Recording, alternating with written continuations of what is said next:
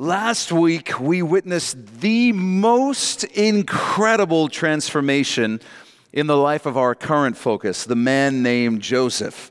After being taken from his homeland and sold as a slave in Egypt at the age of 17, he ended up in Potiphar's house. After being falsely accused of attempted rape by Potiphar's wife, he ended up in prison. After Pharaoh needed two dreams interpreted, Joseph ended up being the only one who could give Pharaoh the answers he was seeking and revealed that Egypt would experience seven years of plenty before seven years of catastrophic famine. But Joseph didn't stop there. He immediately proceeded to instruct Pharaoh as to what he should do with this information that he had just been given by God. And Pharaoh was so impressed with Joseph that he made him the second most important man in all of Egypt, essentially adopting him as his son and instructing everyone in the kingdom to do as Joseph instructed. So Joseph stored for the next seven years, the years of plenty, and then sold during the seven years of famine. The result was that Egypt was doing more than fine during the famine. They were the only place in the Middle East, possibly the world, where one could buy food. And under Joseph's leadership, Egypt rose to become the wealthiest and most powerful nation on earth. It's a remarkable transformation. In one day, Joseph rose from the prison to the palace, pointing, of course, to our Lord Jesus, who underwent a far more incredible transformation, rising from death all the way to the throne of heaven. Remember that Joseph's life is a picture of Jesus. Joseph's life points ahead prophetically to the life, ministry, death, and resurrection of Jesus. So as we make our way through the text, be on the lookout for similarities between the two. Joseph begins to rule over Egypt at the age of 30 just as Jesus began his earthly ministry at the age of 30. We know that as we begin chapter 42 today, the seven years of plenty are over, and we are well into the seven years of famine, meaning that Joseph is now at least 37 years old, and he's been ruling over Egypt for at least seven years by this time. And as we begin, our camera pans all the way back to Hebron, the home of Joseph's father, Jacob his full brother Benjamin, and his 10 half brothers, the one who sold him into slavery in Egypt. It's the first time we're checking in on them in 20 years. And we find that this famine is affecting them too as we jump in in verse 1. It says, When Jacob saw that there was grain in Egypt, when he heard about it, Jacob said to his sons, underline this question here, why do you look at one another? And he said, Indeed, I have heard that there's grain in Egypt. Go down to that place and buy for us there. And then underline that we may live and not die. They're out of ideas. And Jacob, the patriarch, the big papa of the family, says to his boys, Stop sitting around and looking at each other. The answer that we're looking for isn't going to be found in any of us. You know what we need to do. There's only one place in the world where we can get food, so go get it before we die. What a setup. What an incredible turn of events because they have no idea who is running the nation of Egypt. Jacob thinks Joseph is dead. His brothers think he probably died years ago as a slave in Egypt building the pyramids or something like that. They have no idea. No idea. As we've talked about before, Joseph's 10 half brothers are a prophetic picture of Israel, the Jewish people, as well as the law, all the commandments and instructions and rituals found in the Old Testament. And the law is almost always what is being represented when the number 10 shows up in Scripture. And what Jacob tells them is that they're not going to find what they're looking for. They're not going to find the answer. They're not going to find salvation, deliverance, life. They're not going to find it by looking at each other. In other words, they're not going to find the answer to the problem of sin by looking at each other and coming up with new laws and new interpretations and new ceremonies and new rituals to try and meet God's standards. The law is not the answer, and if they don't realize this, they're going to die. That's what's going on as Jacob says, Stop looking at each other. Go to the one place that has food, or we're going to die. Their only hope is to go to the one who has bread, Joseph, even though they don't know who he is yet. Now, think with me for a moment here. Let's think about the prophetic picture that might be emerging in our story today. It's going to take a seven year famine. It's going to take seven years of difficulty and desperation to get the house of Jacob to come to Joseph for bread. But they have no idea who Joseph is. They think he's dead. And the last time they saw him, he was just one of them a brother, a son, a regular guy. But in reality, he's now royalty. He is now ruling and reigning. So, what's the picture that might be emerging here prophetically? The Jews, God's chosen people, rejected Jesus just as Joseph's brothers rejected him. They think Jesus is just an ordinary man and they think Jesus is dead. But the truth is, Jesus is alive and he's ruling and reigning. Shortly after the church is raptured in the future, a seven year time period is going to begin. You'll be familiar with this if you've been with us through our study of Revelation or the book of Daniel. It's known in the Bible as the 70th week of Daniel. If you want to know why, go listen to the Daniel series on the website. It's worth your time.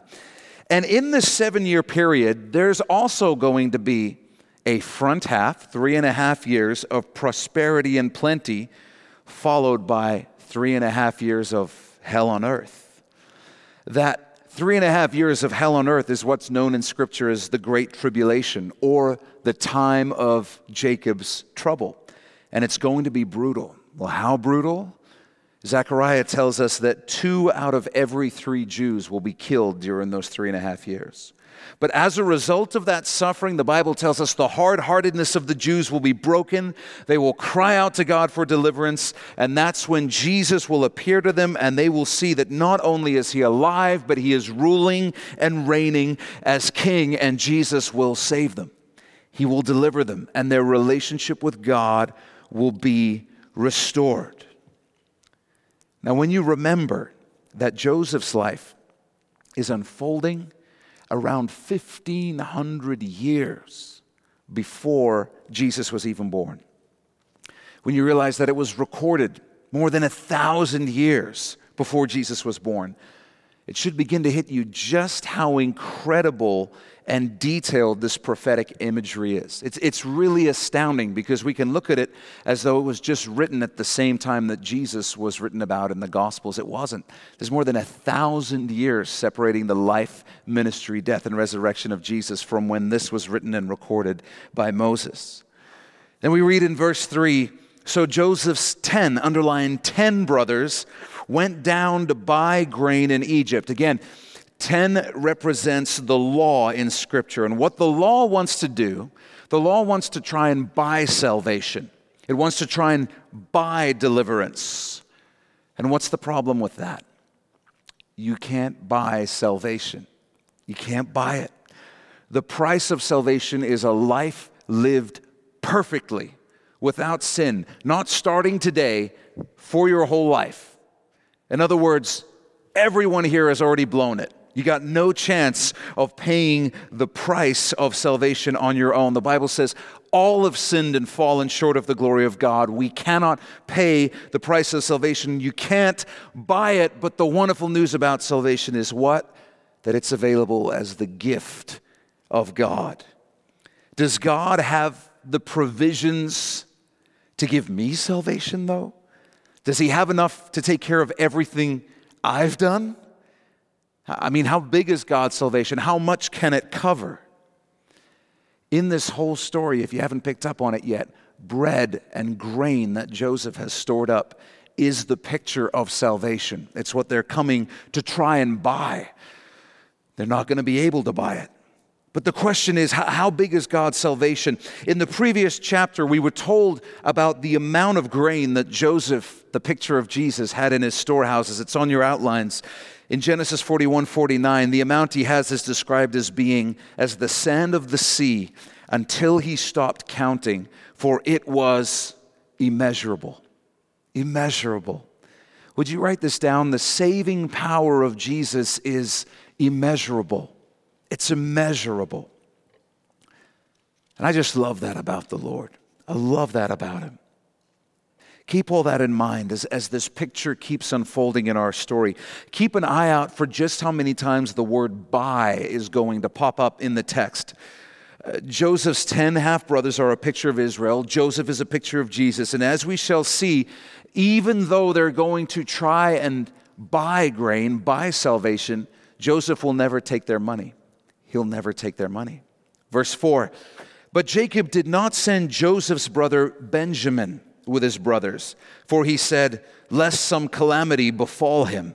The King James Version actually renders Jacob's words more accurately. It records them as saying, Lest peradventure mischief befall him.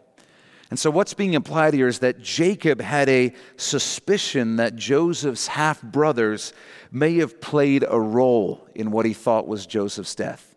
He thought they might have had something to do with it. He would have noticed how jealous they had been of Joseph.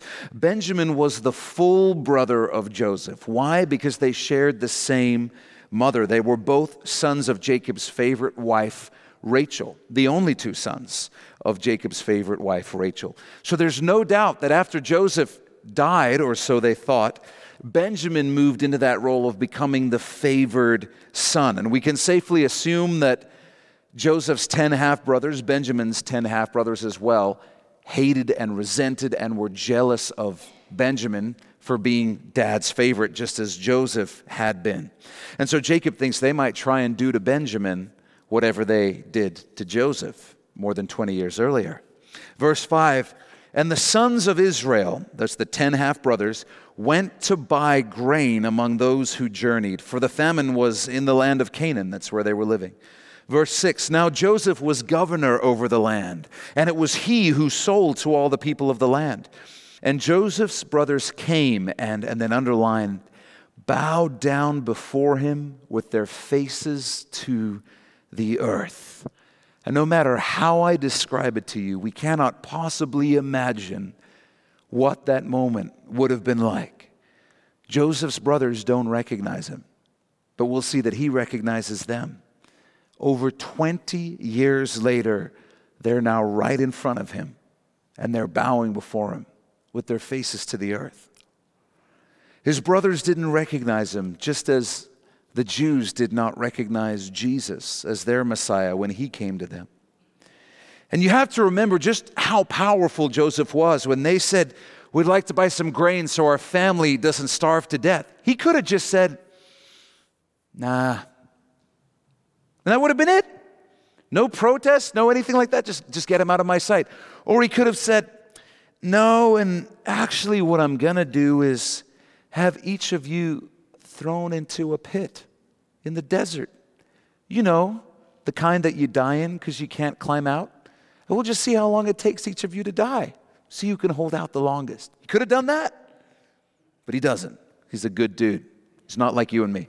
Verse 7 Joseph saw his brothers and recognized them, but he acted as a stranger to them. Joseph saw his brothers, he knew his brothers, but he hid himself from his brothers. He felt great love for his brothers, but he didn't make himself known to his brothers. He chose to speak a different language to his brothers, the language of the Egyptians. And all of that is interesting because, as we keep saying, Joseph's brothers speak of Israel. Joseph is a picture of Jesus.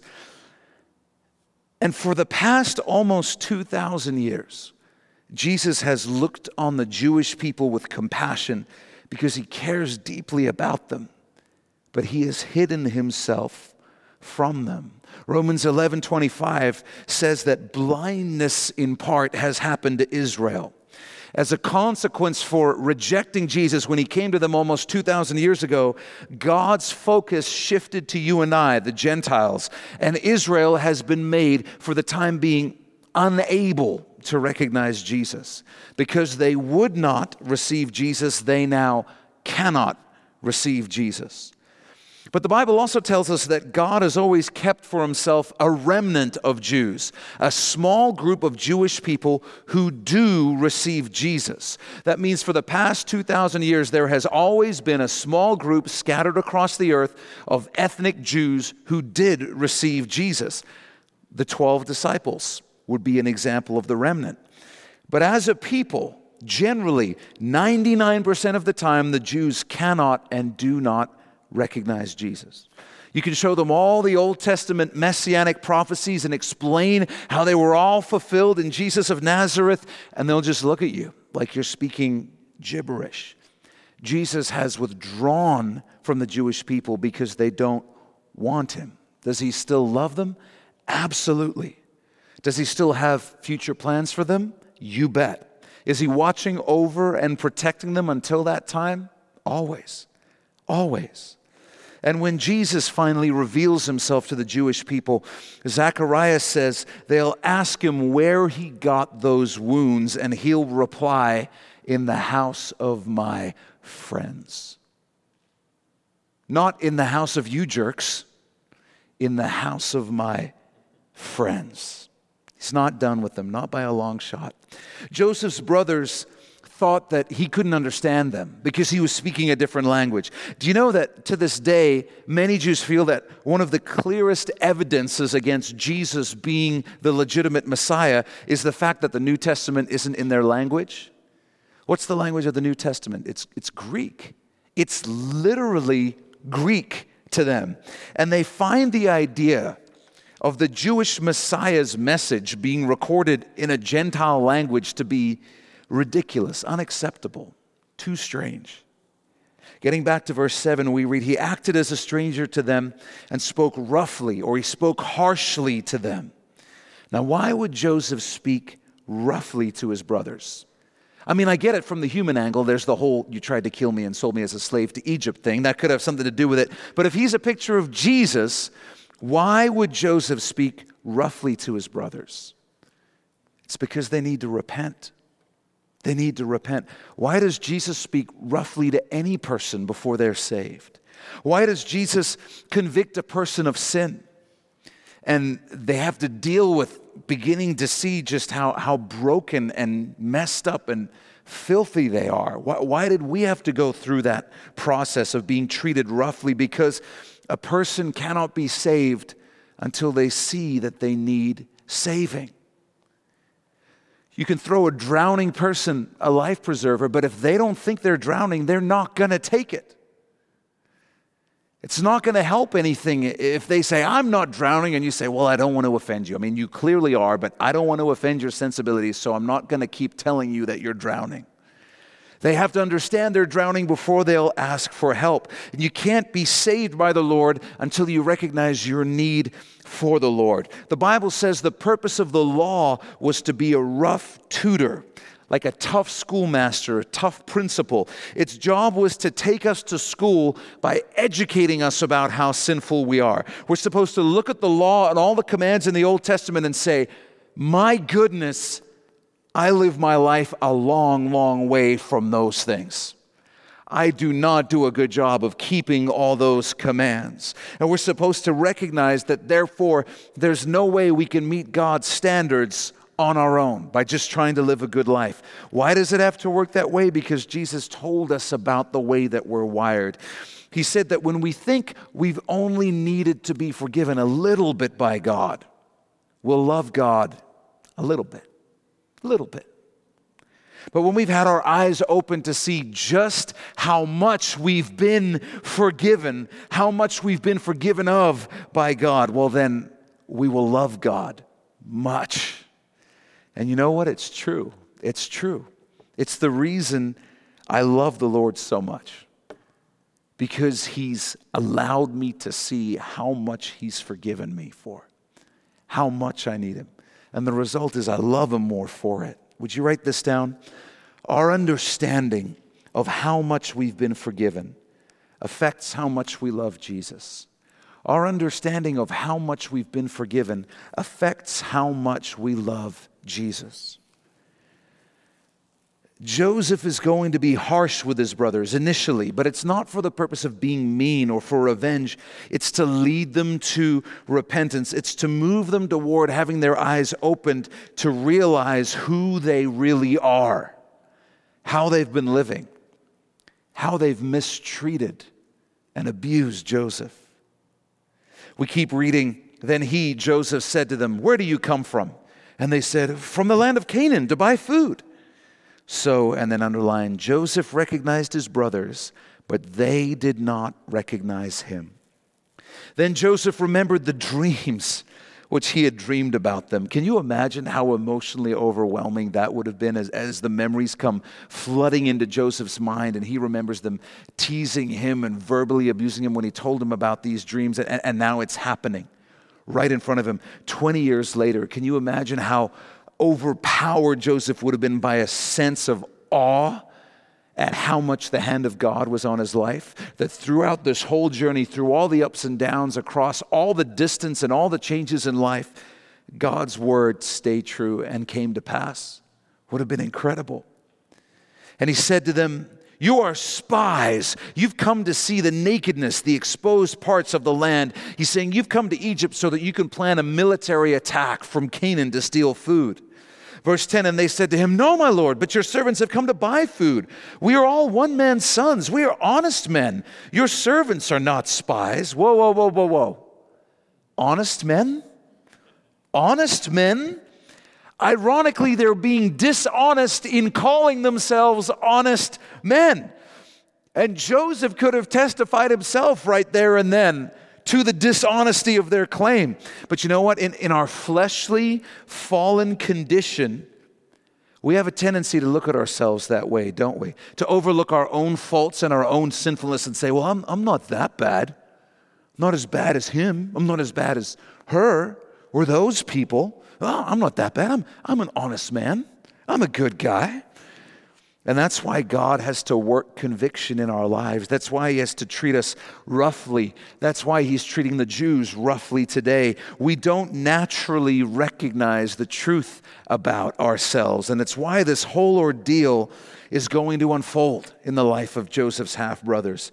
Joseph and the Lord have to show them they're not honest men, which is how they see themselves at this point. Verse 12. But he said to them, No, but you have come to see the nakedness of the land. And they said, Your servants are 12 brothers, the sons of one man in the land of Canaan. In fact, the youngest is with our father today, and one is no more.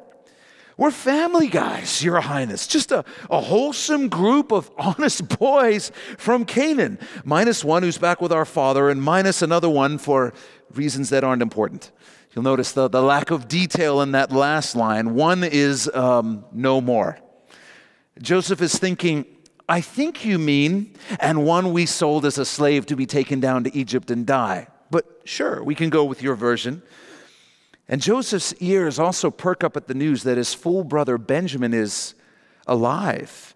The timeline's a little complicated to figure out precisely, but in all likelihood, Benjamin was just a toddler when Joseph was sold into slavery. And so he's likely overjoyed to find that his one full brother is alive, and he's probably immediately concerned for his well being and safety, especially from these 10 half brothers. Not only was Benjamin his full brother, he was the only brother who hadn't been a part of the conspiracy to get rid of Joseph. Joseph knew that Benjamin would accept him. And just as we talked about, there's always been a remnant of the Jews, a small group who do receive Jesus. And that's who Benjamin is a picture of here. He's a picture of the Jewish remnant who were not part of the group, the mass that will reject Jesus.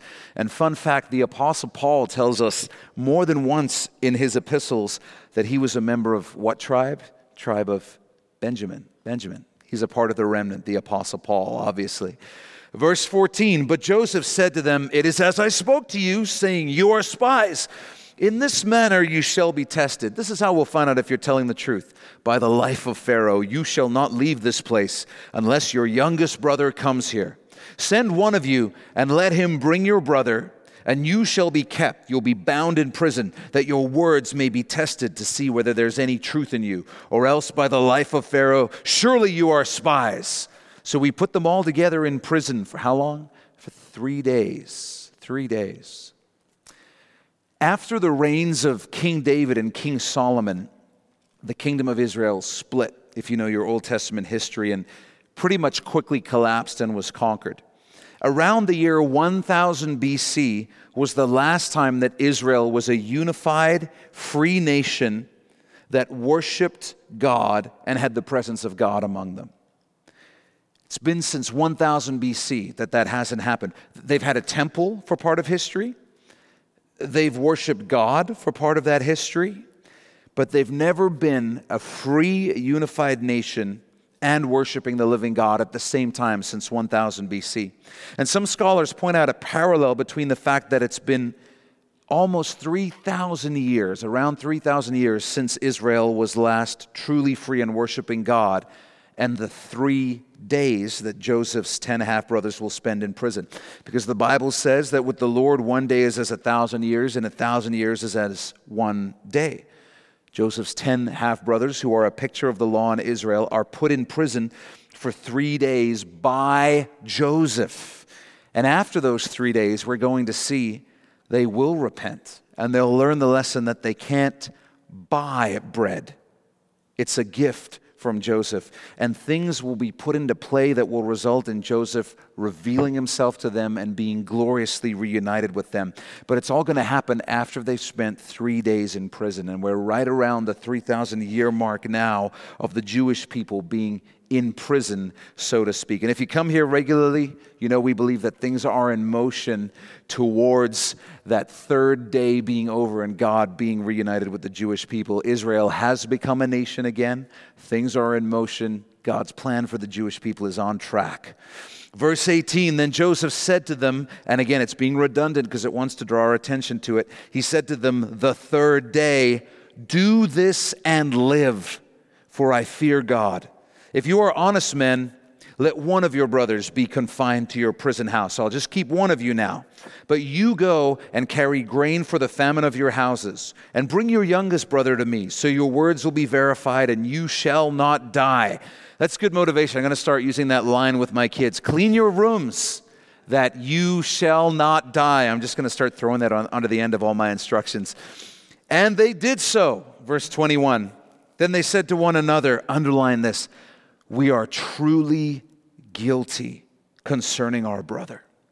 For we saw the anguish of his soul when he pleaded with us, and we would not hear. Therefore, for this reason, this distress has come upon us. And Reuben answered them, saying, Did I not speak to you, saying, Do not sin against the boy, and you would not listen?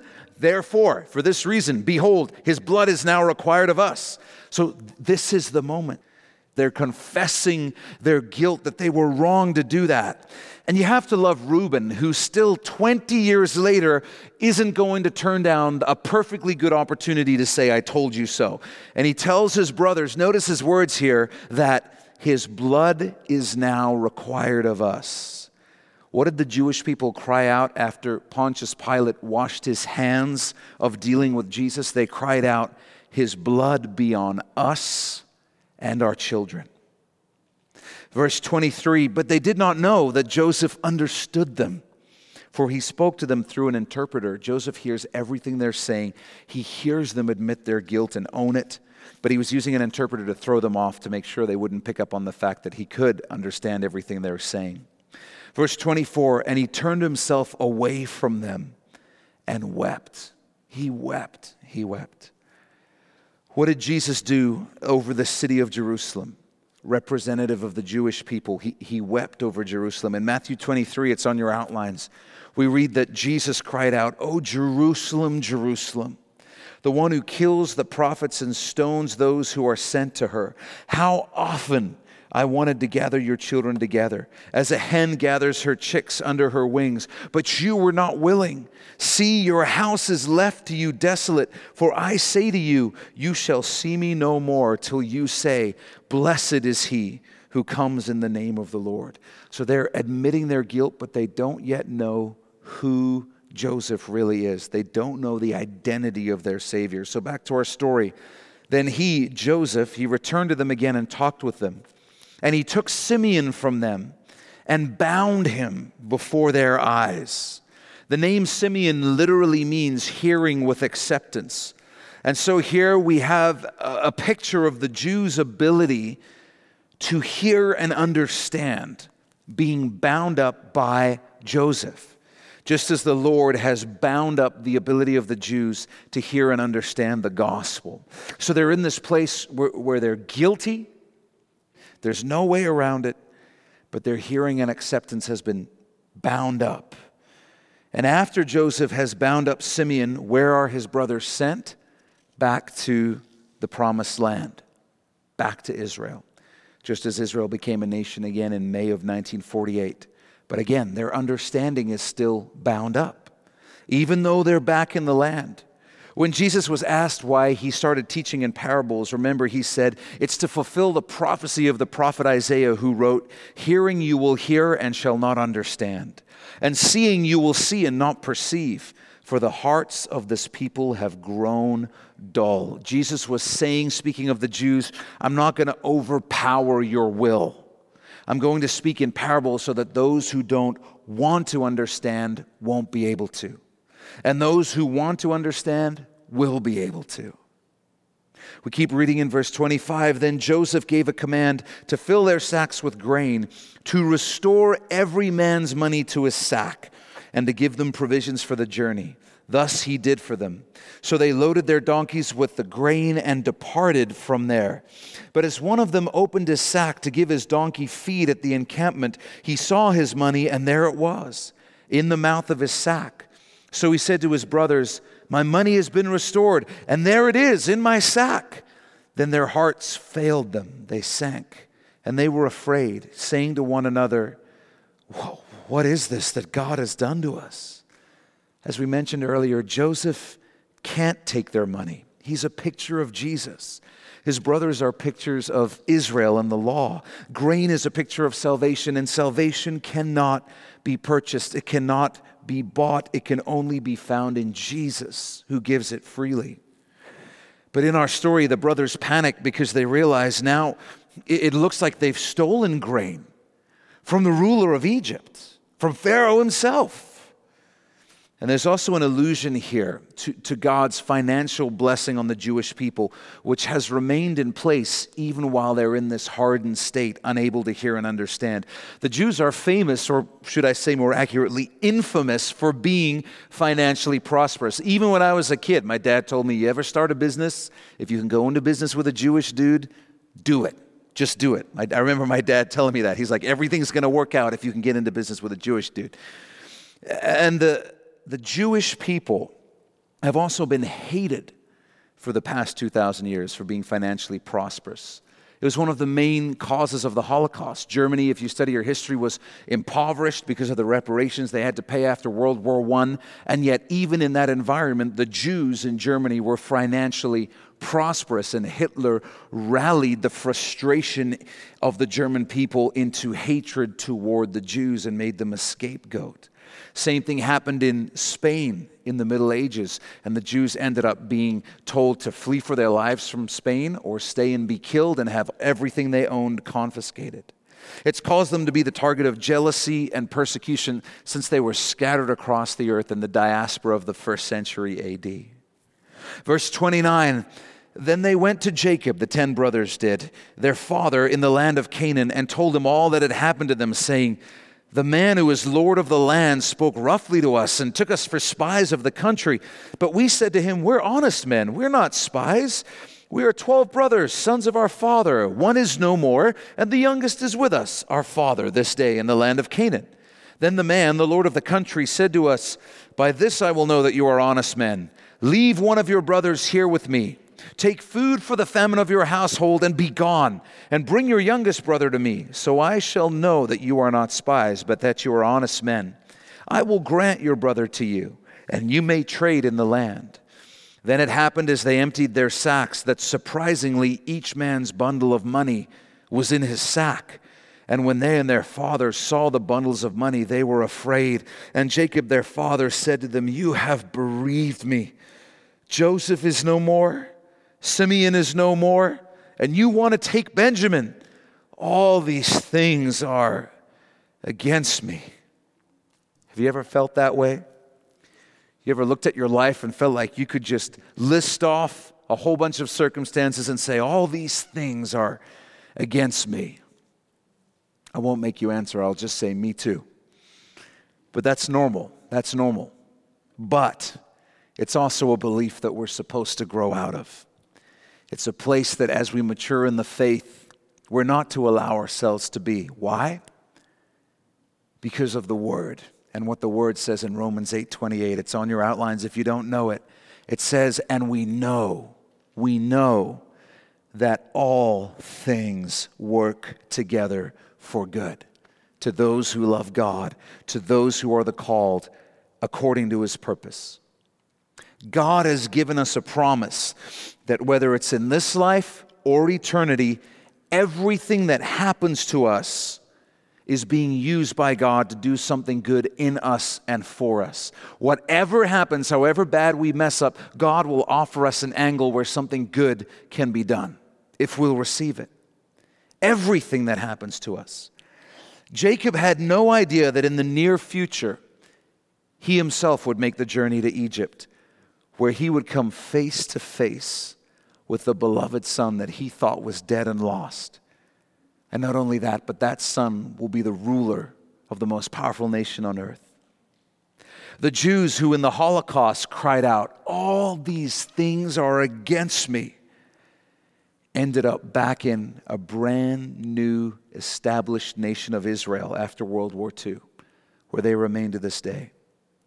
And you and I can trust that in all things, God is doing more than we can see. But not only is He doing more than we can see, He's doing good. He's doing good that we can't see. His word promises it. Do you remember how a few weeks ago we talked about how Jacob was given a, a new name by God? His name was Israel. But we pointed out that whenever he acts like his old self rather than the new man that God has made him, the book of Genesis refers to him by his old name, Jacob. What's he called here as he says, All these things are against me? He's called Jacob. You and I are not to be like Jacob. Jacob looks at his circumstances, the old man, the one that didn't have the relationship with the Lord, that wasn't following the Lord. Jacob looks at his circumstances and says, All these things are against me. Israel, the one who has the relationship with the Lord, who holds on to the promises of God. Israel looks at his circumstances and says, We know that all things work together for good to those who love God to those who are the called according to his purpose. And that same Paul who wrote that wrote, If God is for us, who can be against us? He who did not spare his own son, but delivered him up for us all, how shall he not with him also freely give us all things? In other words, listen, if the God who gave his only son to die because he loves us so much is for us, who can be against us? Don't you think He's going to give us anything else that we need if He's already done that? Write this down. All believers have a promise from God that He is working something good in every circumstance of our lives. He's working something good in every circumstance of our lives. But much of the time, we have to ask the Lord, Lord, what are you doing? How can I be on board with what you're doing in my life? If He's testing your patience, you got to actually respond to that call and grow in patience if you want to experience the good that God wants to do. If God is giving you a chance to grow your faith, you've got to say yes to His word and hold on to your faith so that that good can be done. God is always working good. But just like salvation, you have to choose to receive it, you have to choose to walk in it but the option is always there. He's always got an angle to do good. Verse 37 Then Reuben spoke to his father, saying, Kill my two sons if I do not bring him back to you. Put him in my hands, and I will bring him back to you. So Reuben says, Let me take Benjamin, dad. I swear on the life of my two boys, I'll bring him back to you. But he, Jacob, said, My son shall not go down with you, for his brother is dead, and he is left alone. If any calamity should befall him along the way in which you go, then you would bring down my gray hair with sorrow to the grave. Oh, what about Simeon, Dad? Well, things happen. Things happen. And we'll continue this intriguing and gripping tale next Sunday.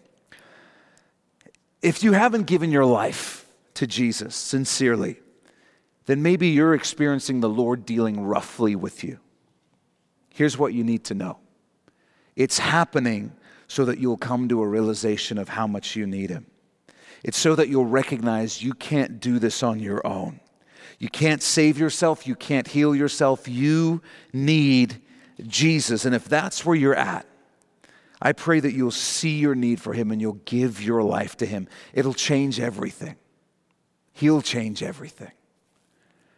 And if you've been choosing to live in sin in one or more areas of your life, you may be experiencing the Lord dealing roughly with you. Here's what you need to know the Lord is calling you to repent. He's disciplining you because you're His kid.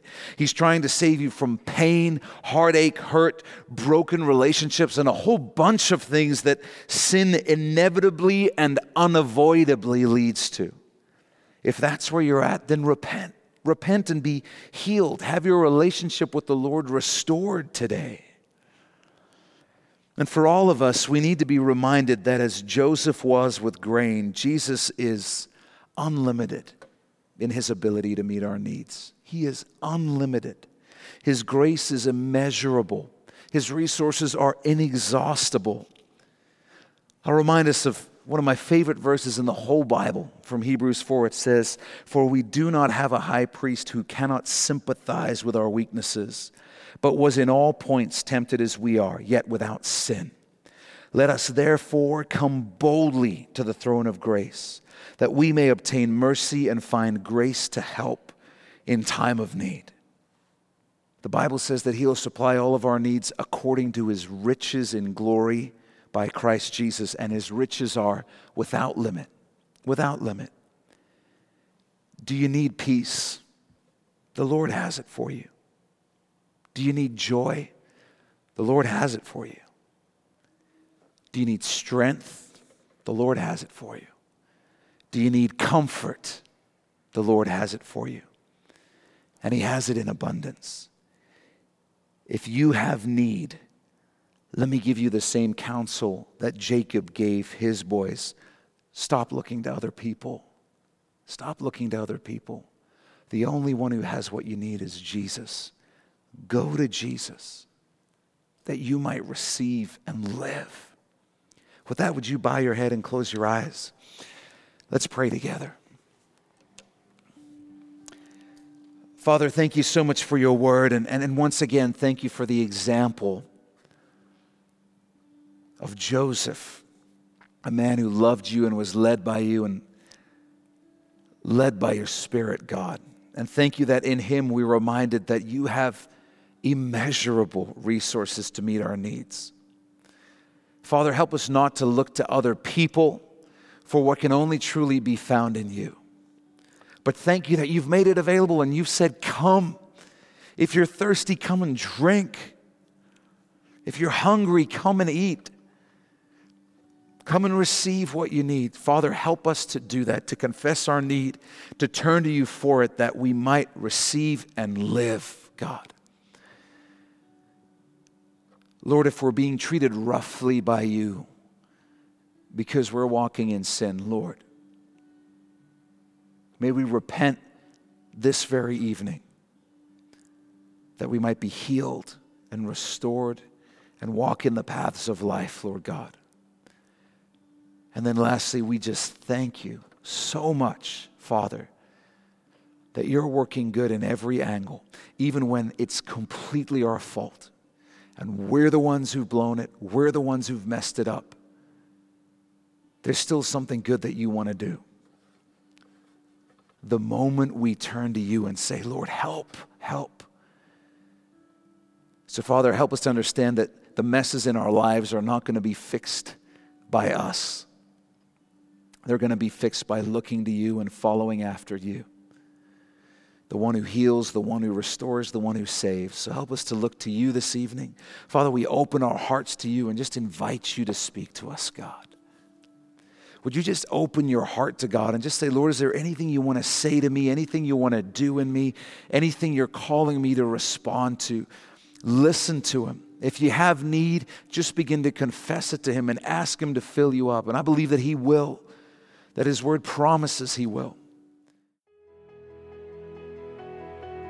Well, thanks for taking this time to listen and be in the Word of God with us. If you've never given your life to Jesus, then you need to go to our website, mynewhope.ca, right now. When you get there, you'll see a graphic on our homepage that says the gospel. Click on that, and you'll be able to watch a short video where we share the best news you'll ever hear in your life. It's more important than whatever else you're doing right now. So stop whatever else you're doing, go to mynewhope.ca and click on the gospel. If God has blessed you through this message, we'd love to hear about it. Shoot us an email at info at mynewhope.ca and let us know how God has impacted your life through His Word. If you're in the greater Vancouver area, I want to invite you personally to come and be a part of New Hope Church. We believe God is doing something real special as we grow together in our faith and love for Jesus, and we would love you to be a part of it. And finally, if you'd like to support the Bible teaching ministry of New Hope through financial giving, you can also do that through our website. Just go to mynewhope.ca/give. Thanks again for listening. Thanks for being in the Word of God with us. And always remember, God is with you.